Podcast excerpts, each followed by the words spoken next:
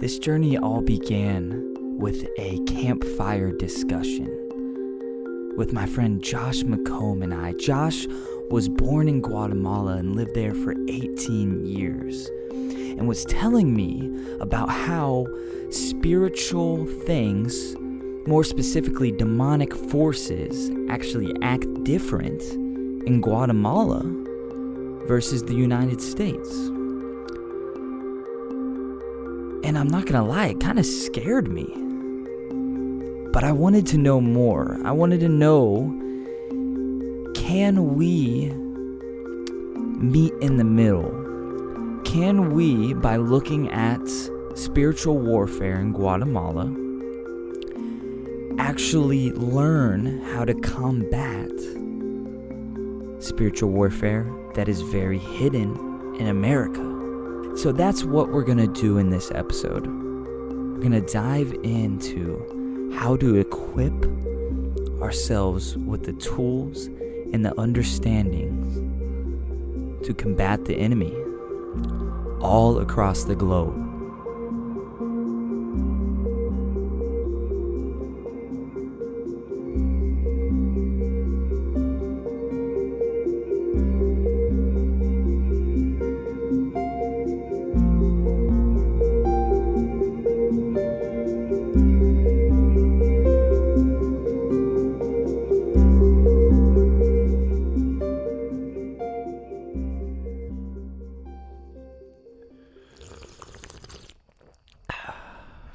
So we we wanted to talk about spiritual warfare, Yeah. more specifically with this conversation, and you have a lot of touching points that you want to get to, but there's a divide that between how demonic forces and the powers at be that we're actually going against. There's a divide between how those forces, the demonic forces, work in a place like America and then in a third world country like Guatemala. Mm-hmm. So start there though. Your personal experience growing up in Guatemala and seeing these things firsthand. so I grew up in a Mayan village, like in northern Guatemala, and it was very common for people to like go to the witch doctor for healing, right? And like Mm. crack an egg over your head and like sing some song. The practice there is you go pay a witch doctor and they will curse somebody for you. More often than not, like really, like these witch doctors have actual power over people, and that we've observed, right? So. Um, somebody will go pay the witch doctor, and the witch doctor will curse somebody's corn, and somehow those people's corn will die. Um, or they'll like pay the witch doctor to, to curse a baby and the baby will get sick. Um now yeah so they're, they're just things that i can't explain and i don't really Yeah. have theological boxes for these things. One of the defining characteristics of the witch doctors is that they're all kind of synced up on the same Mayan calendar day. And Mm. actually when 2012 rolled around we called our grandpa in the states who was super worried about 2012 happening. And we're like okay here's an actual mayan priest. Like he knows like the date. And the it's because the baktun was ending um and actually like it has some spiritual significance i think um like the baktuns always it's it's one full rotation of the the larger mayan calendar wheel. Um when that ends um usually something crazy happens. So the last one i think was when uh cortez and his people landed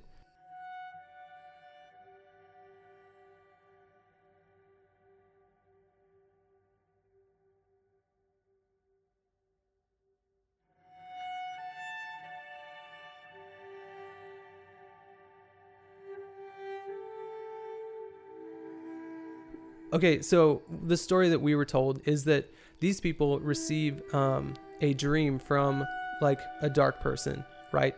And they say, hey, you have to serve me now or you will die. So when these people receive this enemy in their dream or this dark person in their dream, this like dark person enters through um, some part of their body, like either their hands or their mouth or their Mm. eyes or something, and like possesses them right? And then the next morning they wake up and they are synced up on the Mayan calendar with all the rest of the Mayan priests. I don't know why that happens, and any Mayan priest can tell you the day, and it's just how it is. And I think it's spiritual in nature, and there's no way I can explain it.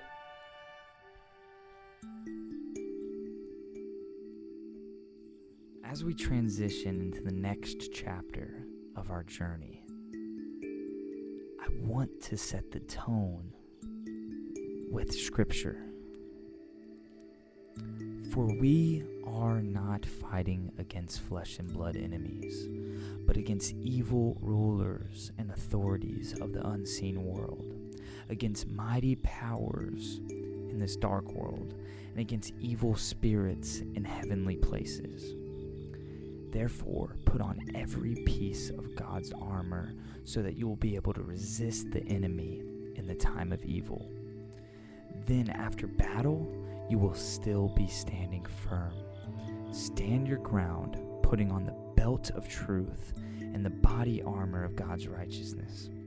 For shoes, put on the peace that comes with the good news, so that you will be fully prepared. In addition to all of these, hold up the shield of faith to stop the fiery arrows of the devil. Put on salvation as your helmet and take the sword of the Spirit, which is the Word of God. Pray in the Spirit at all times and on every occasion. Stay alert and be persistent in your prayers for all believers everywhere. Next, we venture back to America and we speak with Director of Breakaway Ministries, Timothy Ateek, and get his perspective on spiritual warfare in the world today.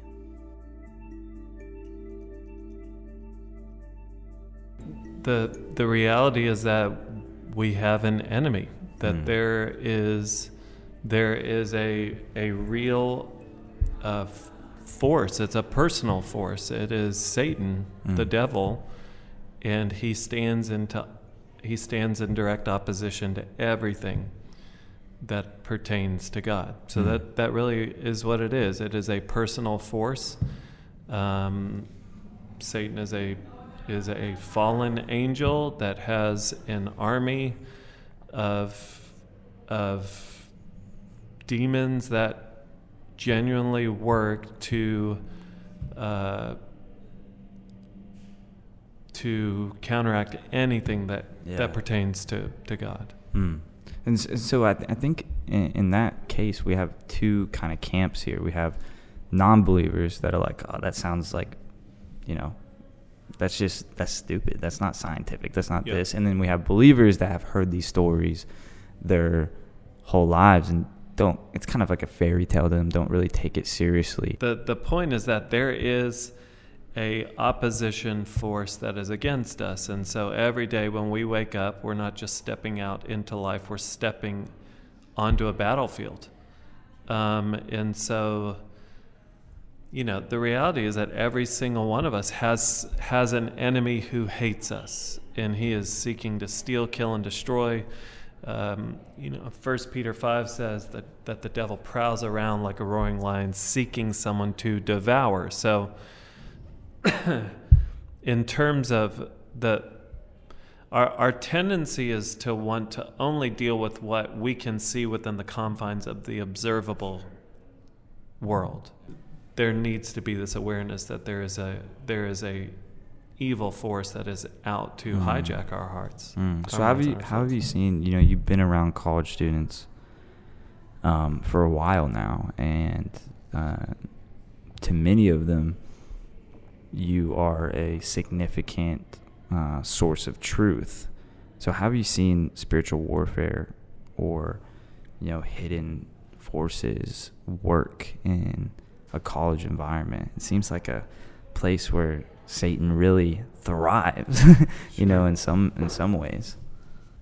Yeah, I think I think we're living in an age where one of Satan's greatest tools is simply distraction. That he, I, I think that he does a really good job of distracting us from God. If you know, I do not think that social media is from the devil. I think that social media can be a good thing. It's not always a good thing, but it can be a good thing. But when you think about college students, how busy college students like to be, that they want to be involved, And at the same time, they have this constant desire to be in the know of everything going on in their sphere of influence with social media. There is never time to think deeply about life. They're just constantly moving. Their kinds are their minds are constantly going. And, and so I meet with college students that the reality is they're too busy for God, which means they're too busy. And that is an effective tool of the evil one that if he can distract college students, if if God can just be one of the things that college students need to give their attention to instead of the thing, then he's effective. And I think that um, I think that there's that he's good at distracting. Um, I also think that uh, sex is one of the greatest um, things that the evil one has hijacked in in our society. I mean, sex has been one of God's greatest gifts to humanity. And what has been the response of the world? The response of the world has been to say, we know how to do it better than the inventor does. And so I think that we have an enemy who has who has taken taken our minds and the the God given desires of our heart, and He's distorted those things. And I think that that is where He, so that's why I talk to a lot of college students who are dealing with shame, and it, it comes back to, to sexual impurity, that they feel a lot of shame.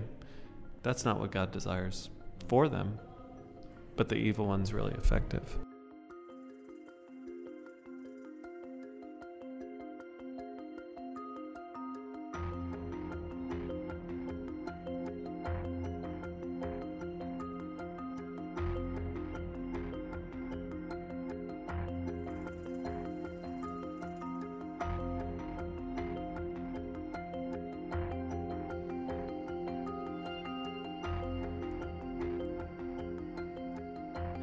I want to say that this like this enemy has been here for a lot longer than um, has been, had remained unchallenged in these areas a lot longer than he had in the states. So Christianity had saturated Western culture.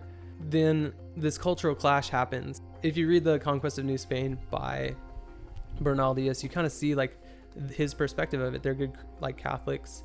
They come in and they see like Mayan and Aztec priests like fattening up children in cages Mm-hmm. to sacrifice them.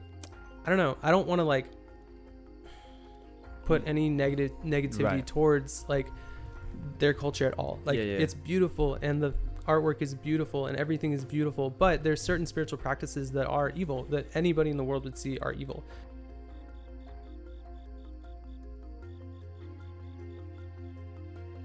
So, so to kind of wrap up what you're saying, can you basically just explain being in both areas for both significant times of your life, living in Mhm. America for a significant time, and living in Guatemala for a significant time? Yeah. What are the biggest similarities and differences? Like, what does it look like in Guatemala, and what does it look like here when you're talking about, you know, spiritual warfare?